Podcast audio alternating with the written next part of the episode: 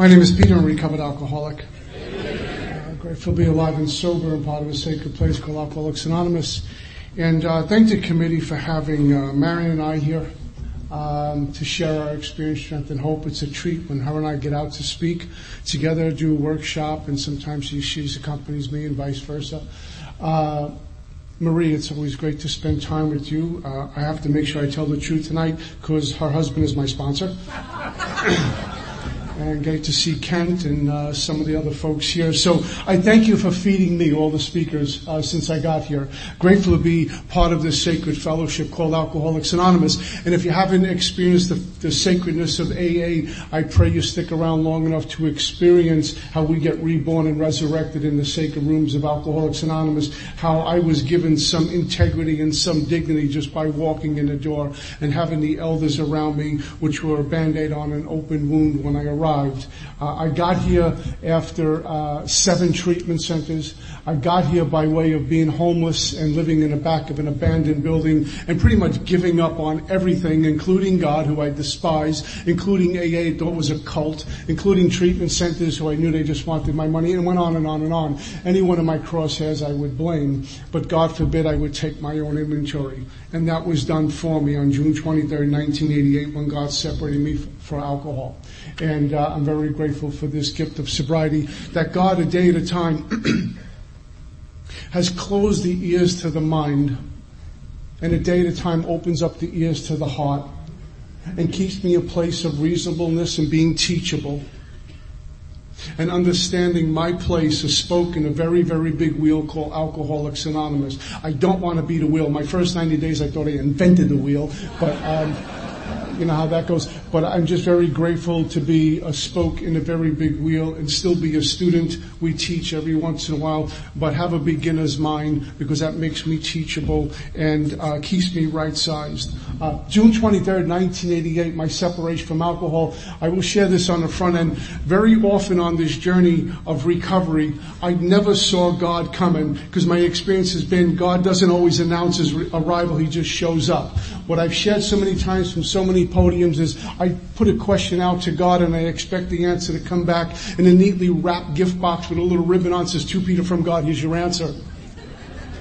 And very often it comes through a series of circumstances. Very often it'll come through, you know, the wet drunk who reeks who's just walking in the door or a 12 step call.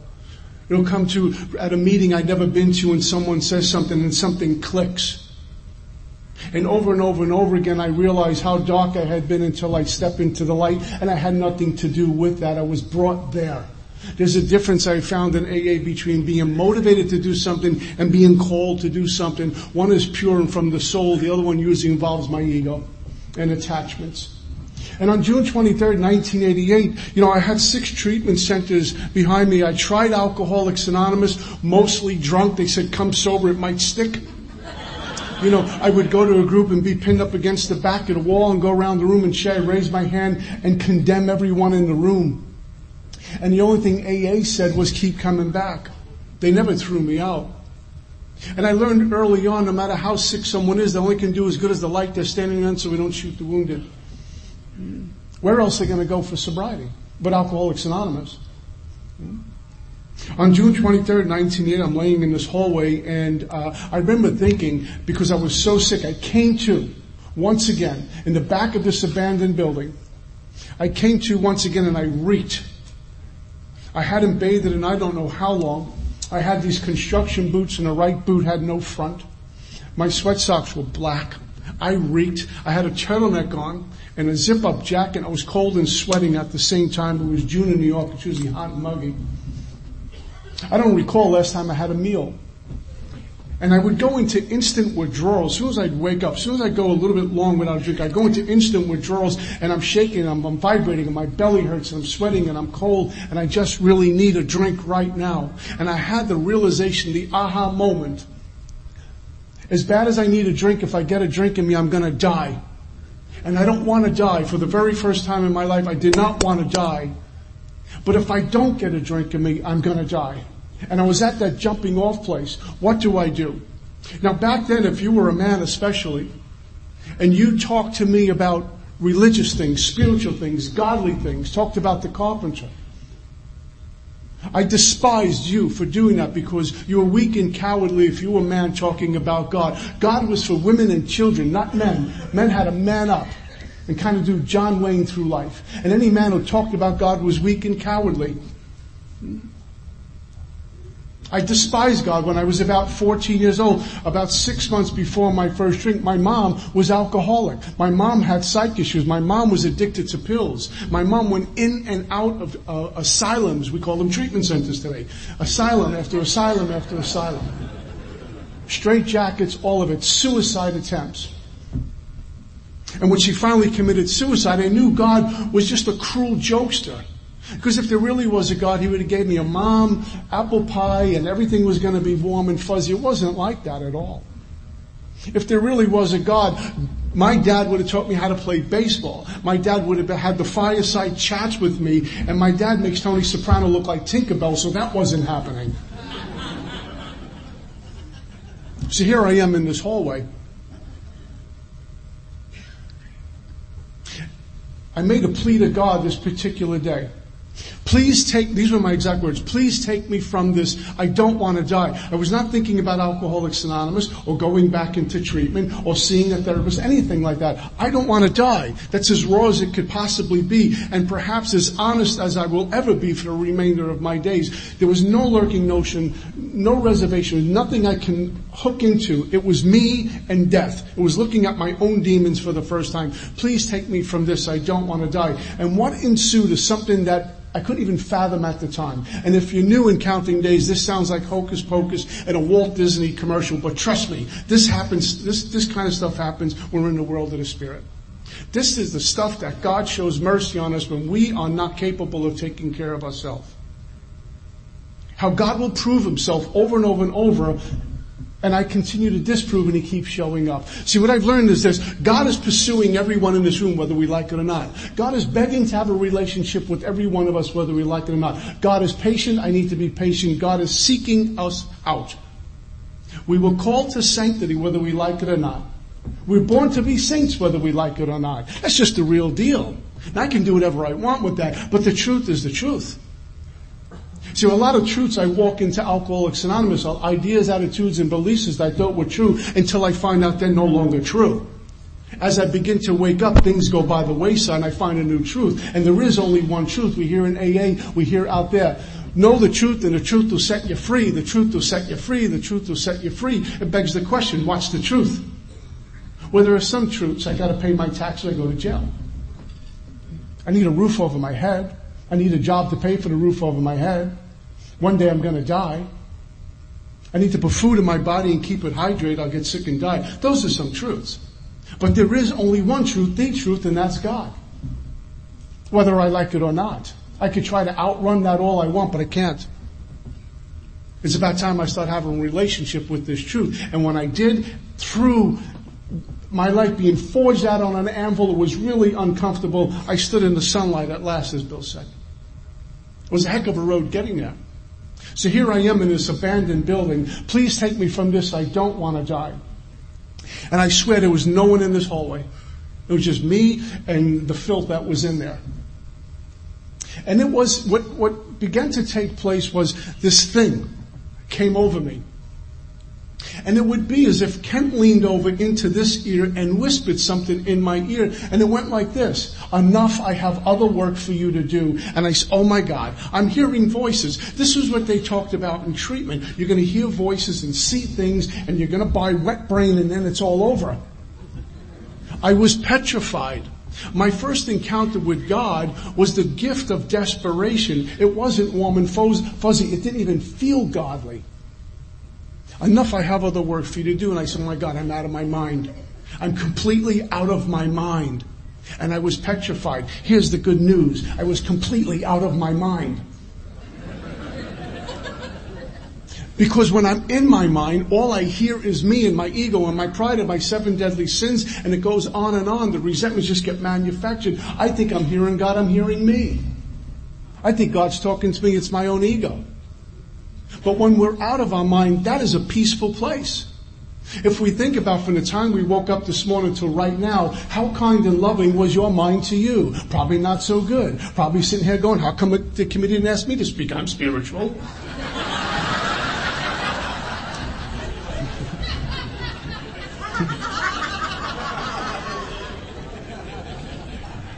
He asked me to tell the truth.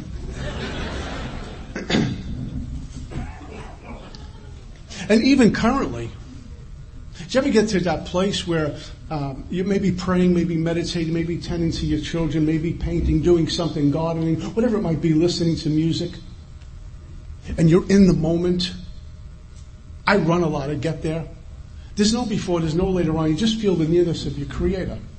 And then the mind says, don't get too comfortable because remember this and we start the, the whole thing all over again. Why can't I stay in that place? Because I insist on control. I insist on running the show myself.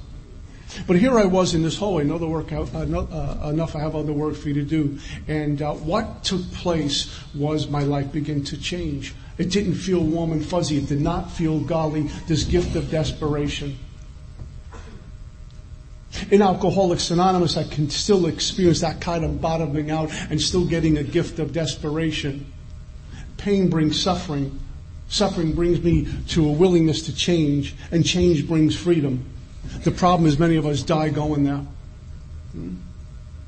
Because what my illness will do in Alcoholics Anonymous, if I'm not treating it, if it's way beyond going to meetings, because meetings alone not going to treat what ails me. As my sponsor reminds me often, I don't come to AA just to stop drinking. I come to AA to remedy this thing called alcoholism. Because I don't want to die from alcoholism. I want to die with alcoholism. I can die from alcoholism without ever picking up a drink. My illness will go underground and resurface in other areas, and it has fear sprees, money sprees, sex sprees, food sprees, thinking sprees, some sort of spree gambling sprees because I can't be here right now. I can't be present with you. I can't be the place of ease and comfort because this is going so fast. I need to get into something to get away from this. And then I emerge remorse with the firm resolution. I'm not going to go back in there again, but there I am again. I need to work out in the AA, the spiritual gym, and get spiritually fit. It's the only thing that keeps me from pick, picking up a drink. When our book says what we were like, what happened, and what we were like now, in a nutshell, what I was like. I couldn't stop drinking. What happened is power greater myself intervened. What I'm like now, I have a relation with that power that continues to intervene. There's one thing I gotta be really hip to. If what I'm like now looks like what I was like, then it's possible nothing ever happened. Because I can be in AA a long time and still look like the guy who just walked in the door. I just mask it better. I cover it up better. I dress better. I got all the AA cliches and you think I'm doing good until you see me in a parking lot trying to pick up Mary who's got three days back.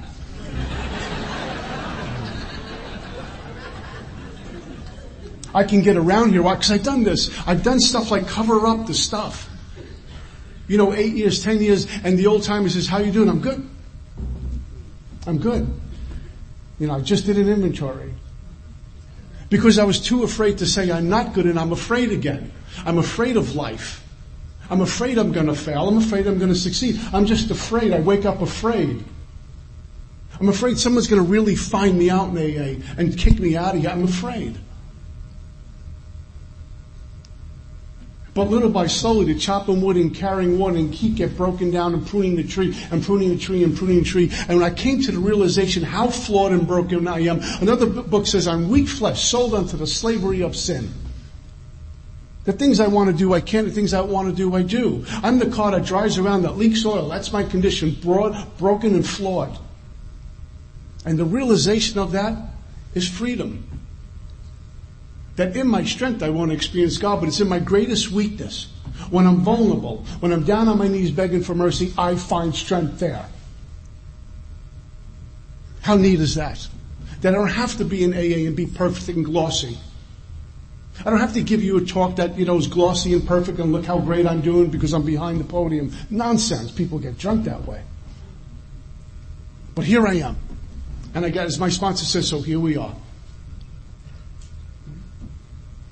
That particular day, my dad was in a town called Atlantic City, New Jersey on June 23rd, 1988. He had been there for a few days spending time with his wife. And while he was there, he had a feeling, as he told me at my first AA birthday, he had a feeling what he described in his gut that I was in trouble. We hadn't spoken quite some time. I hadn't seen my family in a long time, but he had a feeling in his gut that I was in trouble. And he told his wife, I need to find my son Peter. And he trekked his way back as a few hours from way South Jersey into New York. And he was driving around that day and he found me hanging out on a street corner, frantic. I have no idea what it's like to see your firstborn. In an Italian family, the first male born, there's a little expectation here, pope or president. I mean, that's how this goes. I have no idea what it's like to see your firstborn standing on a corner, frantic, dying of alcoholism. I think my dad perhaps could have put his head around it if I was in a hospital bed dying of some other terminal illness, but he couldn't get I was dying of a terminal illness called alcoholism. And he got out of the car and he called my name. And the very first thing I said to him was, Dad, I'm fine. Ego's a hard son of a gun to die. And when he got close to me, I collapsed. And I remember that day like it happened yesterday because I remember my dad embracing me and holding me up. We hadn't been that close physically or emotionally in years. And he kept saying something as he was holding me up because I was done. I had run out of road. This was it. I had met my match. Alcohol was my master. I knew that. He kept saying, I'm not going to lose my son to this. I'm not going to lose my son to this. And for years in Alcoholics Anonymous, I would tell you how I surrendered. I quit. And for years in Alcoholics Anonymous, I would tell you how hard I work for my, in my program, how hard I'm working on my steps, how hard I'm working on the fellowship to be a good member, how hard I'm doing something. And then an elder in AA taught me something that I got surrendered. I didn't have it in me to surrender. I didn't even have it in me to say I need help. But that was given to me by God's mercy. I would have continued to drink and by the end of the day and I would have probably been dead. But God gave me the gift of desperation. God gave me a spirit of surrender. God gave me wholeness of mind and currently gives me endurance and courage and strength and direction and feeds me through you. Because I've done nothing for my recovery. Scripture says not by works lest any man shall boast. I'm not here to tell you how hard I work. I'm here to tell you how God, how hard God's working for me. And why? The wretch I am because he loves me. And you. And the person with one day back. And the person with four days back. And the old timer with 50 years. God doesn't say, well, I like you more than you. In my mind he does, but not in God's mind.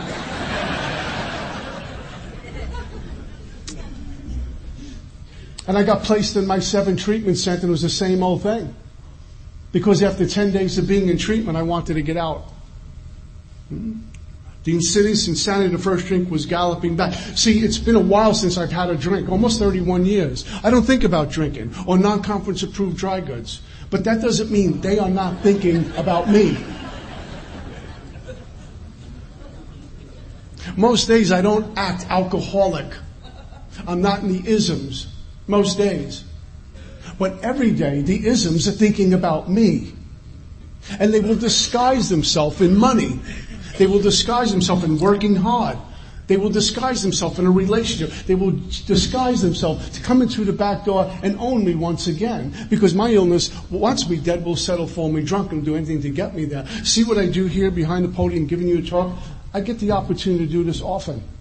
But if I think this represents recovery, I'm in deep, deep trouble. There's a little piece and God forbid I take responsibility for this talk, meaning, wow, I gave a great talk. I gave a terrible talk. That's out of my hands. Let this talk be a reflection of talking to my sponsor on Mondays and working with people Tuesday, Wednesday, Thursday. The prayer, the meditation, all the chopping wood and carrying water. Let this be a reflection of that, what God's done for me, taking me from a scrap heap to in front of you tonight. Let this be evidence, this conference of the great God we get to encounter in Alcoholics Anonymous and nothing less than that great, great fact. Let AA be a pep rally for the power of God. Let us shout God from the rooftops in our sacred rooms of Alcoholics Anonymous and not fall prey to the nonsense that's going out there where God has become a bad word. Let God be precious and sacred in Alcoholics Anonymous because at the end of the day, the only thing that's going to keep me from a drink is God.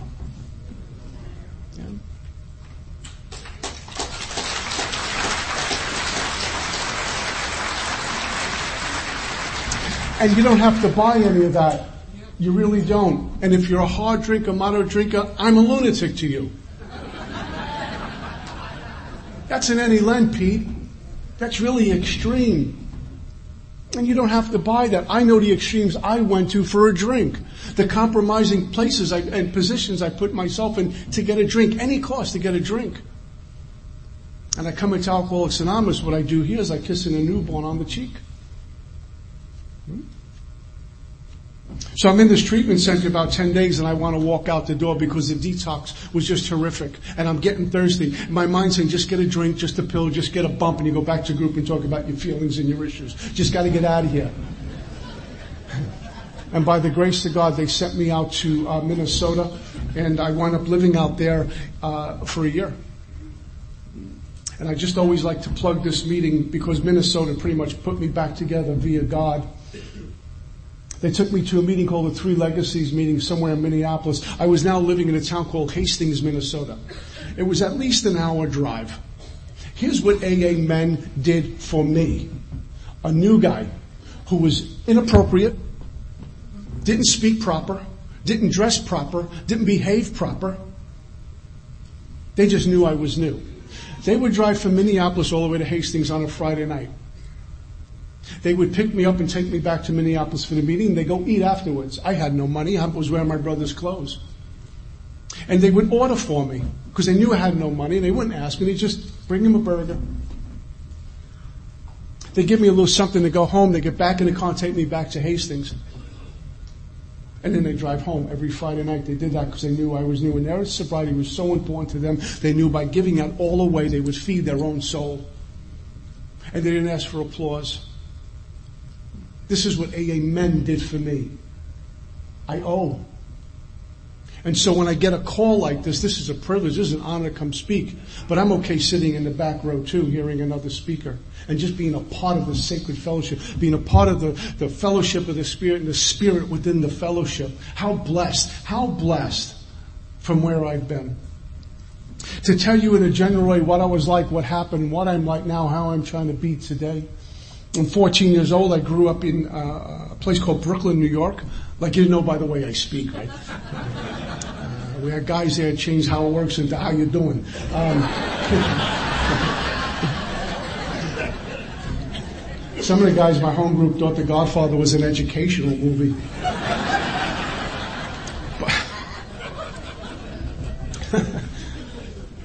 you know, it's sad, it's true. They took me fishing one time. I got to tell you the story. They took me fishing one time. And um, I was a new kid on the block. So they were going to go rent a boat in this area called Sheepshead Bay, Brooklyn, a little fishing town, and head out to sea and fish. Now these guys never ever went fishing before. You had Sally Pleats, Tony News, Frankie Wall Street, all these guys, right? And how did they get dressed to go fishing on a Saturday morning, like pretty much like I look right now? Yeah.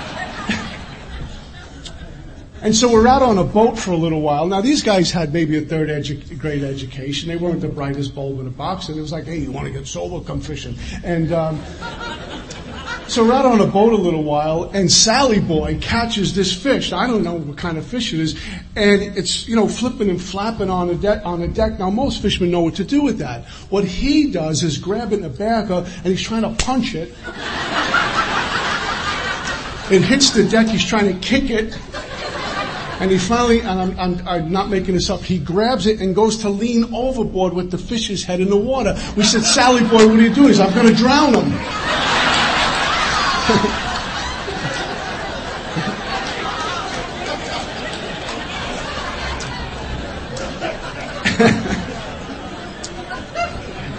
These are my spiritual gurus.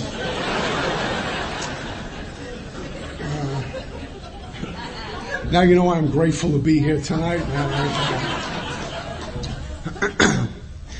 so 14 years old, um, spring, summertime, almost six months after January 1974 when my mom uh, took her life. And uh, waking up to that around 3 o'clock in the morning, I was literally I can almost feel it as I tell you. Uh, frozen. I was in a lower bunk. My kid brother was up above me. My baby brother was against the wall in another bed, and I was on the lower bunk, frozen with fear. I hear my dad wailing on a 911 call, "Come quick! I think my wife is dead." And I hear my grandparents running up because he called them, and I couldn't move. I never had this before. I, I could not move. She finally did it. And about six months later, uh, I'm on the corner. The guys are drinking Colt 45 beer. The older guys, they were, you know, men. They were worldly. They taught me about life. They were about 16 years old, rebels without a clue. And I'm trying to find out about the birds and bees and how to do life from these men. And they're drinking Colt 45 beer. And I watched, and they seemed to be free. You know, roughhousing, music, talking to the girls, you know, being men. And I'm fear based and insecure, and I got this horrible stuff going on. I'm the kid in the neighborhood whose mom died. I don't say this for shock value about roughly ages 8 and 10. I called it a distant relative who was abusing me sexually for a couple of years. I couldn't tell anyone. He told me bad things were going to happen to me if I did. Mm, walk around with this kind of stuff. You know, you're polluted already. You got the mom stuff, telling people she died of cancer and everyone knew she committed suicide. I'm trying to, you know, pass this off as something respectable. You walk into the classroom, everyone gets quiet, that's the kid. You know.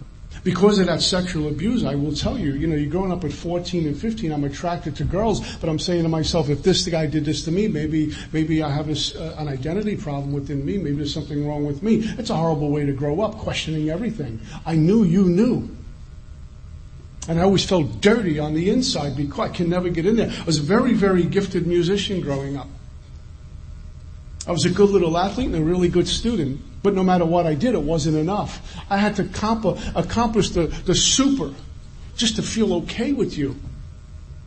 Crawling out of my skin constantly until this one Saturday night when I put my hand in there and I took a few pops off this quart of beer. And nothing happened when it went down. So I drank a little bit more and I drank a little bit more and you know what happened. I started to feel pretty okay with me. I started to feel I can breathe again. Bill says I had arrived. I finally showed up for life. I showed up on the corner of 75th Street and 20th Avenue in Brooklyn, New York. I showed up for life finally and had that warm, easy feeling around me. The girls got prettier. I got better looking. I had beer muscles. I was like Al Pacino around midnight. I love the effect produced by alcohol. The pain of losing my mom and all that was gone. The fear of my, everything was taken away. It removed everything. I didn't know fast forward it was going to take me too. I couldn't see that. I knew nothing about craving. I knew nothing about uh, mental obsession. I knew nothing about spiritual malady. I was going to quickly find out that I wanted a drink, that I need to have a second drink, and then for some reason the third and fourth drink screams louder than the first and second one. And I'm on this any length run now. Because I must drink, I got to drink, it's gonna be bad, but I need a drink. I'm gonna get locked up, but I need a drink. I'll figure it out later. I need a drink. And I couldn't outrun it no matter what I put in the way. When the guys went home around midnight, I remember going into instant panic. Please don't end this. It's the first time in my life I'm feeling okay about everything. Now, I don't know if they turn out to be alcoholics. I know a lot of those guys are in jail. Some of them died. Some of them were killed. But I had this thing, please don't end it. Marion said it last night, was a panacea for my ills. I found a remedy that worked. And I want more. I had no idea it was a, it was a, a gateway to, to hell. And the following Saturday I got drunk and I was getting drunk on weekends and progression does what progression does. And it rolled into during the week and my dad would have these very stern talks with me about what I was turning into. But I didn't really pay too much attention because I tasted the honey and I want more. And I was willing to take some of the heat for that. And everything about me, my music started to get on, get put on the shelf. My relationships, the guys I was hanging out with, that kind of declined. The type of woman I was hanging around, that declined. My morals declined. The things that were really important to me weren't important. What was important to me was hustle up money because we're going to go drinking. Hustle up money because we're going to go drinking. My family moved from Brooklyn to uh, another borough and um, I used to wake up in the morning and look for money. so I could just scoot out the house and get some beer and things like that. And one morning I couldn't find any money, so I stole my dad's checkbook and I took a check off the back of the book and I forged his name and I went down to the local store. Now they knew my dad, they knew who my dad was, they pretty much afraid of my dad. And I go down and say, look, my dad gave me this check. He had no cash on. He said to cash it. And with some reluctance, they cashed it. They didn't want to deal with my dad. And so I go to the back and buy some beer and walk out the door. I thought I hit like Powerball. This was a great thing. I steal a check every single morning because I knew nothing about something called checking statements.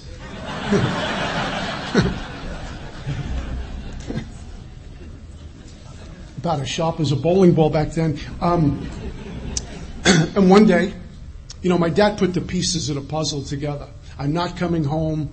I'm getting nasty. I'm getting arrogant. I'm hanging out with strange people. I'm not making music like I was. And um, my, I called home. My brother said, the old man's looking for you. You're in trouble. What did you do now? My dad got the stuff in the mail, the checking, all the forged checks. And he came looking for me. And here's how this played out. I've told this story so many times. I can't believe what an idiot I was. Um, I'm sitting in the car one day next to this woman who I was in love with because we got drunk together the night before and still look good. You ever notice when you're drinking and you, you got a good load on and you look at her and you swear you're hanging out like with Bo Derek and when you come to in a hotel next morning, she looks more like Bo Diddley and you want to have into that jam? You know? Um, for you youngsters, Bo Derek was a beautiful woman and Bo Diddley was not a woman. Um,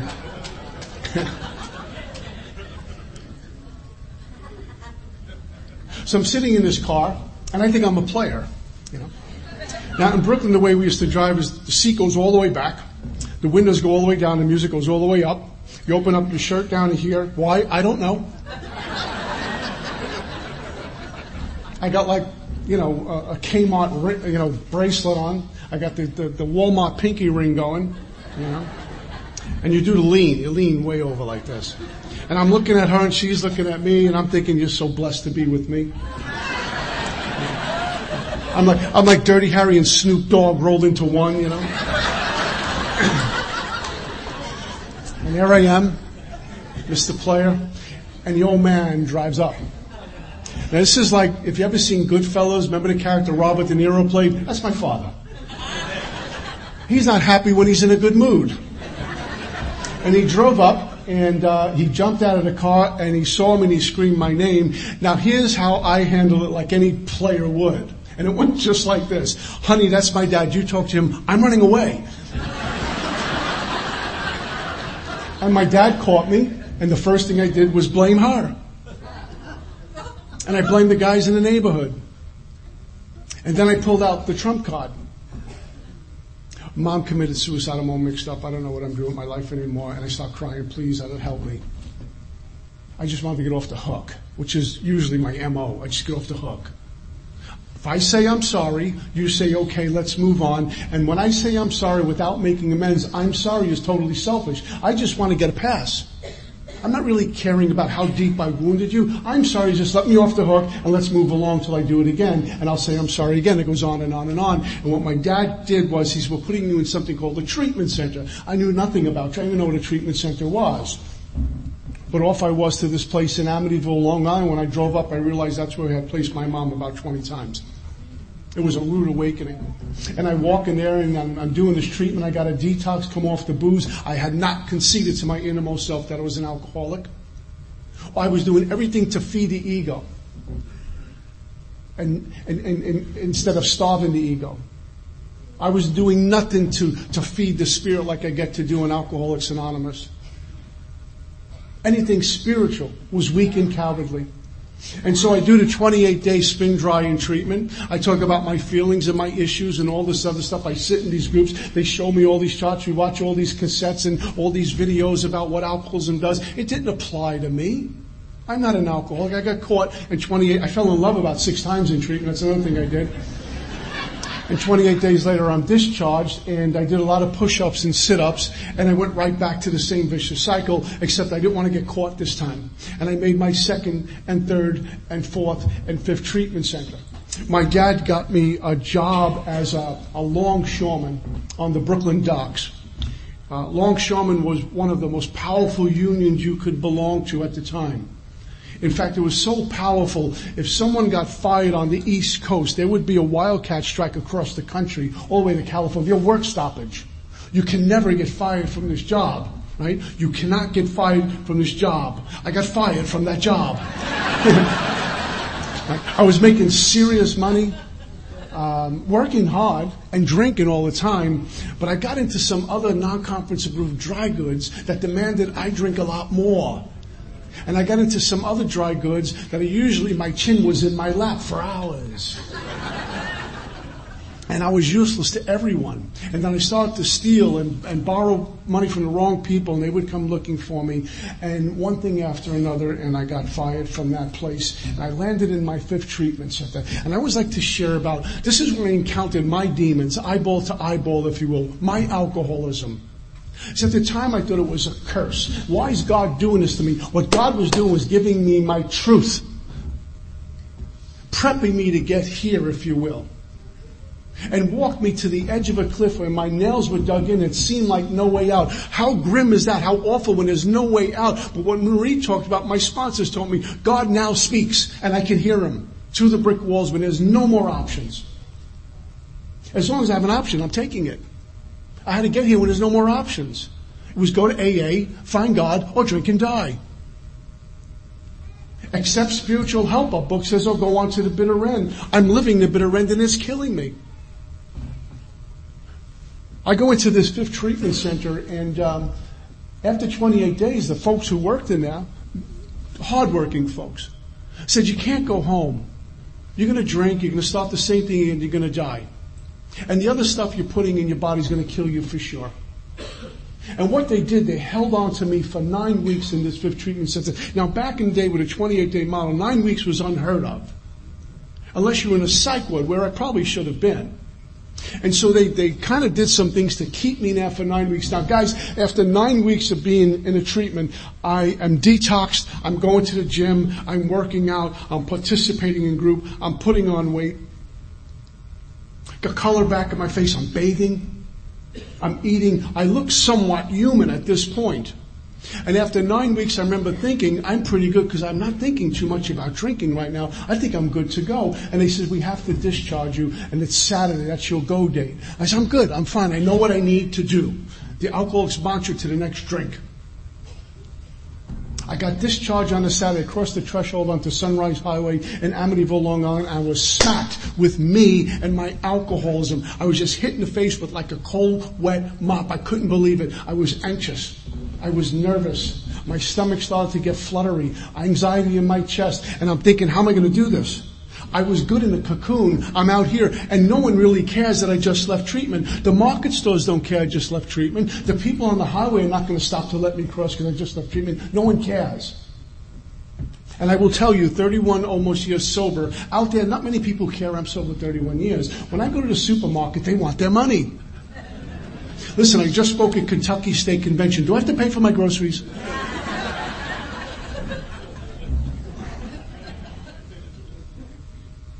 Saturday I didn't sleep. I couldn't carry on a conversation with my dad or my brothers. I couldn't eat. I had no appetite. My stomach is upside down. I'm a bundle of nerves. I'm vibrating and my body didn't need alcohol. Sunday, the same thing. It was even worse. On Monday morning, I get in the car and I drive all the way down to South Brooklyn. A really long drive from where I was in Staten Island, New York, all the way to South Brooklyn. And I go to the old liquor store. He's closed and I'm pacing back and forth waiting for him to open. He's got to open up soon and I'm pacing back and forth. Guys, my body was sick but it didn't need alcohol. There was nothing wrong with my body. I had nine weeks of separation. I was as sober I was going to be for the rest of my life. I had no post-acute withdrawal, nothing. But my mind was another story. It said, we need a drink to the point where I'm feeling sick again. I really need a drink. I didn't need a drink. My mind says, yeah, you do. And I bought the pint.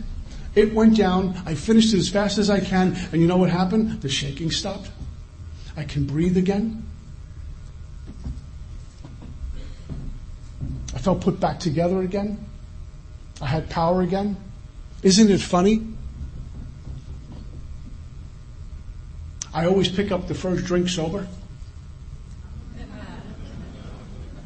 As an alcoholic, my body didn't need booze. I was sober, as sober physically as I was going to be if I stayed sober the rest of my life. I always pick up the first drink sober. I never pick up the first drink drunk. I pick up the second drink that way, the third drink, the tenth drink. And I finished the pint. I was back in control. I felt power. I got it together. Okay, I'm good to go. Except I'm alcoholic. I had to go back in and buy another pint. It demanded I get another pint. Cause it's game on now. And by the time I finish the first, the second pint, I'm feeling kind of nice. So nice I go to the projects and buy pills. Now I'm out of money, so I'm back to hustling on the street to get another pint. And as the big book says, thus started one more journey to the asylum for Jim, thus started one more journey to hell for me. And I didn't see it coming. I can't see my alcoholism come out. Book talks about suddenly the thought crossed my mind. It would be great if I saw suddenly across the street the illness. I call up, Mickey, suddenly's across the street. What do I do? My alcoholism is going to come in any minute. Tell me what to do. 90 meetings in 90 days. Right.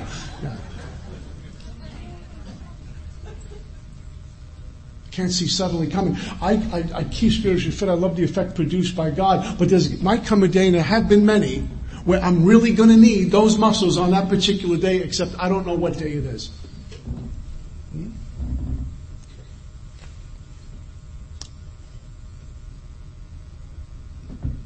My dad had got me this little apartment in Brooklyn, and I sold everything in it before I got thrown out. TV, carried the, the big old-fashioned TVs out on my shoulder you know, clock radio, the shoes and boxes, clothes and garment bags. My dad furnished this whole place. I sold the whole thing, brought the Bowery in. Bed was bloodstained and soiled. Uh, and uh, they kicked me out of there. And the trap doors have trap doors. I spent a day and a half in my sixth treatment center, and I walked out the door. I didn't even fathom doing another detox and going to one more group. If I hear one more group and ask me how am I feeling today, I'm going to throw a chair through a window. I am hopeless. You don't understand. Just I want. Can you let me die? Can you just let me die and get this thing? This is one big mistake. It's a mistake. I'm afraid of I hurt. Life is problematic even now. It's unfair even now. We live in a world of impermanence always. And I'm trying to hook into control this stuff that is not controllable. In the most sacred moment of my day, on awakening, going to my God and praying and begging for mercy, how often do I seek control in there for an outcome that I want? I'm even seeking control. I'm begging to God, but I'm looking for an outcome. I'm trying to control God. I can try to control everything. Because the ego does not want me to let go absolutely, completely abandon myself to God. I heard a gentleman say this. I, it was just this aha moment. I thought as a member of AA, I have to take care of myself work out, get a job, raise a family, take care of myself, look good, sound good, be good, do all those things. That's not my job to take care of myself. That's God's job. I'm playing God. My job is to seek God's will, practice fidelity to God, and carry it out. That's it. He will give me a job when He sees fit. He will give me money, take me money, give me help, call me home. It's all His deal, not mine. And here I am trying to control God and what God does. And what tremendous freedom and as frightening as it is to say, God, here's my life, none of my business. Not being apathetic about it. Where do you want me to go? And I wish I could tell you I follow that to the letter every day. But sometimes I get scared and I grab again. Sometimes I think I know the outcome, I hold on again. Sometimes money takes hold of me and it owns me. And I know sometimes you're talking about me, it's not good, I'm gonna get you. That's that other guy. So we all got the other guy. Ladies got the other lady. We got the sober one and we got that other one. That's gone dormant. Do you ever pray in the morning, get up off your knees, go, oh my God, I'm Moses this morning. This is incredible. I had visions, I heard bells, I'm going to part the seas in about 20 minutes. I'm not, I'm levitating. Then you get in your car and you catch some traffic and you turn into Satan. What happened? That's that other guy. And he's dying to get in there. And then June 23rd, 1988 showed up. I didn't see that coming either. But it was through the gift of desperation. Our big book says alcohol finally, finally, finally beat us into a state of reasonableness. When someone is reasonable, you can talk to them, you can negotiate. When someone, he's not reasonable, he won't listen. That's me. But alcohol beat me up enough to be reasonable. And what God does, not beat me up, but what God does for me is continually prune the tree. Prune the tree via the sponsor, via the inventory, via through prayer meditation. Prune the tree because a bad tree bears bad fruit. A bad tree bears bad fruit and no one can eat, if you will, from the vine. A good tree will bear good fruit and many can eat from the vine. And what do we do in Alcoholics Anonymous? We feed each other. And sometimes it's a 90 day of feeding the 25 year guy. But that's what we do. We feed each other. God got me sober, not to have a job, not to get a car. He probably not even interested in that. It was to stay sober and help another alcoholic achieve sobriety. Practice principles in all my fasts. Love him, love others. That's my job. That's why God got me sober. It was a contract. I'm pulling you in to do some work for me on my terms? Am I willing to let go absolutely and play on God's terms or I still want to follow my rules? Page 27 says ideas, attitudes, and emotions will once the guiding force of the lives of men are cast aside. Not worked on, not observed, cast aside like bad garbage. How free do I want to be? And I will tell you I want to be as free as I can. And sometimes I implode. I get my own way. Sometimes what gets in the way is the way. I don't like the outcome. I don't like where this is taking me. When I got to Alcoholics Anonymous, you asked me to walk a walk I never did before, down a road I never saw before, take 12 steps into my life I never knew before, and to worship a God and serve a God I know nothing about. How can I serve a God when I'm a slave to everything else? And the only thing that allowed me to do that and chop wood and carry water was the fire that burns in my heart and your soul as well to get right with something I look for in the bottom of a whiskey bottle. It's still there. It's still there. It's that God DNA. And you don't have to believe that if you don't want to until you bottom out and say, okay, where's that God DNA now? What was that guy talking about? Mm. Is life my master? You know? Is money my master? Prestige my master? Speaking my master? I know some cats, this is all they do. This is all they do. Call them up, you told you, angelic here, meet them in the lobby, oh my god, that's not the same guy. My job is to be with this God. Go where he wants me to go, do what he wants me to do, say what he wants me to say. It's none of my business. Mm. So I found a sponsor in Brooklyn, and after about, I don't know, eight years, he started to get off the path. And I prayed to God, please show me a teacher. And this gentleman, Mark H. from Texas, showed up for a, a fellowship of the Spirit in Queens, New York. Bless that conference. And um, I asked him to respond to me. We began going through the work again. I was with Mark for a long time, and Mark uh, went home to God, and um, I had a meeting Mickey one time in Colorado at a fellowship of the Spirit. And we would talk now and again. Fast forward a few years, we talk now and again. And uh, I'm at this uh, Ohio State uh, Buckeye Roundup or something. And, um, oh, you here? Okay. Great time, thank you. You treated me well. And uh, so I called Mickey up. And he says, Peter, how long are we going to keep talking like this until you make a commitment? You want me to sponsor you or not? I think I was the Saturday night banquet speaker. You don't talk to me like this.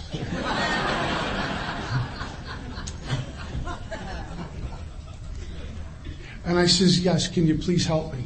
And he, I, he said, I'd love to. This is what he did. He says, you got a notepad and pen? I said, I'll call you right back. I'll go, go up to my room. I notepad and pen. I was in the lobby talking to him on a cell phone. I said, okay, I got it. He said, I'd like you to draw a circle and a triangle, and that's where he started me. He reduced me to ashes in five minutes. So I thought he was going to give me some Dead Sea Scrolls, something out of the Bible that no one knows, something in the big book that was only kept to the, the, the elders in AA. We're going to start with a circle and a triangle. The ego went boom. And the journey began.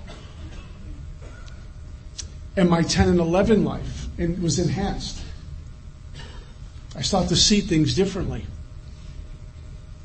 You know, there was a time in meditation where I needed bells and chimes and sage and this and that and candles. I had an orchestra. I had the house burning down. I had all this stuff going on and I'm paying attention to that. And the only thing that's really praying and meditating is the bells, the chimes and the sage and the ash, right? And I start to worship idols and things like that and even know that was going on. And it's been reduced to silence. I'll read. I read a lot. I study a lot, work with a lot. But in that time, I offer prayers to God. I pray for other people. Your will, not mine, be done. And I go into the sacred silence to hear and the sacred darkness to see. And it's up to Him what He wants to give me. And sometimes it's just quiet time. I like to think of myself as a member of good standing in Alcoholics Anonymous and also now in my church, which is extremely important to me. It wasn't always like that. I like to think maybe on most days I stand in more light than I did in the dark. What I've learned, and I'm happy to report to you, is that God hears the soul. And if when I come from the soul, when I speak from the soul, when I come out of the soul, it's right. The, the, the challenge is to silence the mind. The soul knows where to go. The soul knows what to say. The soul knows how to be. But I got the mind in the way. Am I willing to be fundamentally changed into something new? I must, because if the old guy shows up, I'm drunk. And I'll just close with this, this story how God knows. And very often I doubt he shows up again. You get the God wink, I like to call it. I'm drunk, blind drunk, cursing God, hating God, sitting on the edge of this bed. I remember a little bit of it, screaming at God. A lot of four letter ugly words at God for taking my mom. How you ripped me off. I was a child. All I wanted was a hug. For God's sake, you couldn't even give me that.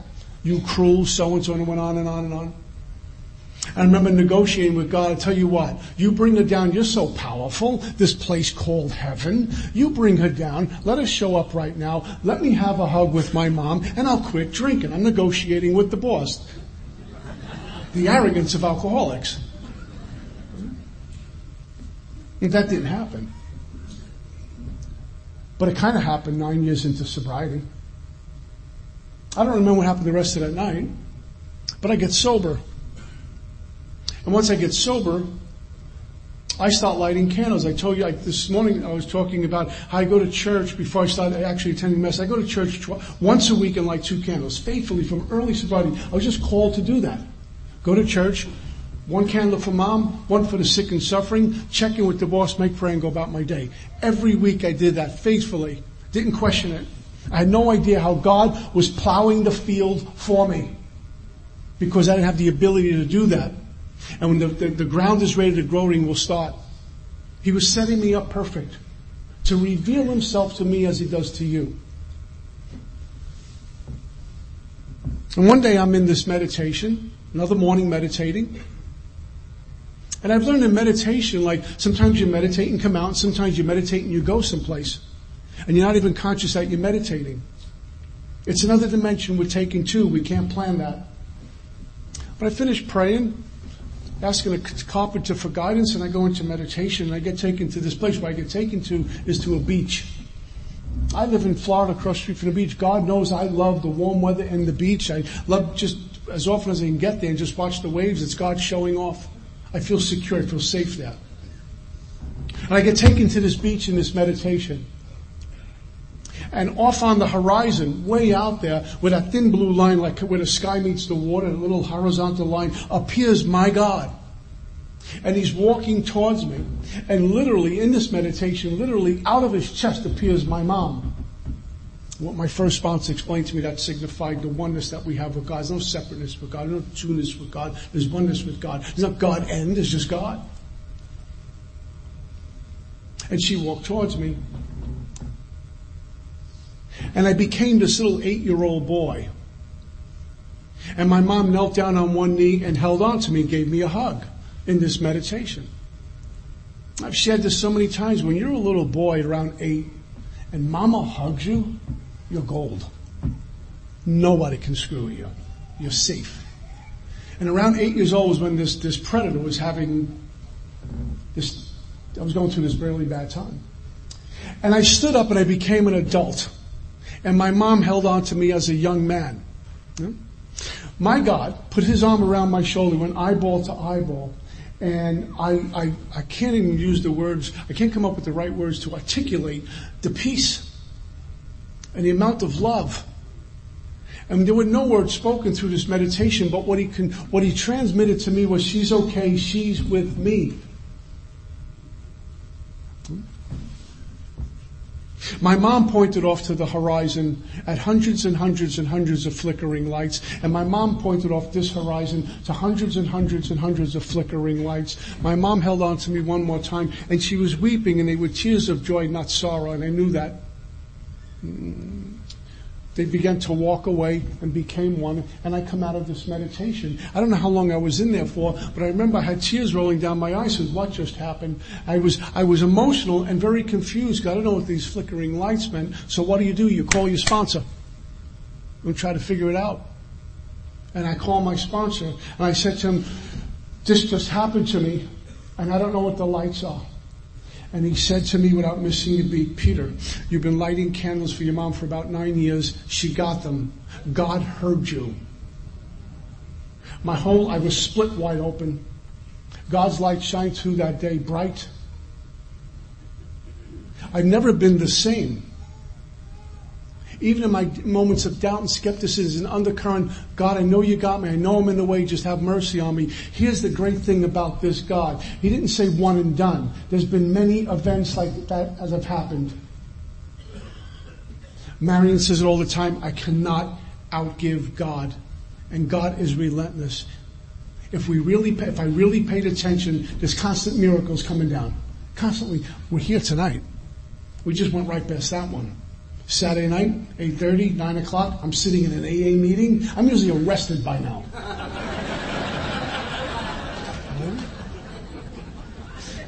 and as my sponsor says, so here we are. We lean on each other. A room full of broken toys. I say that with all respect. The throwaways.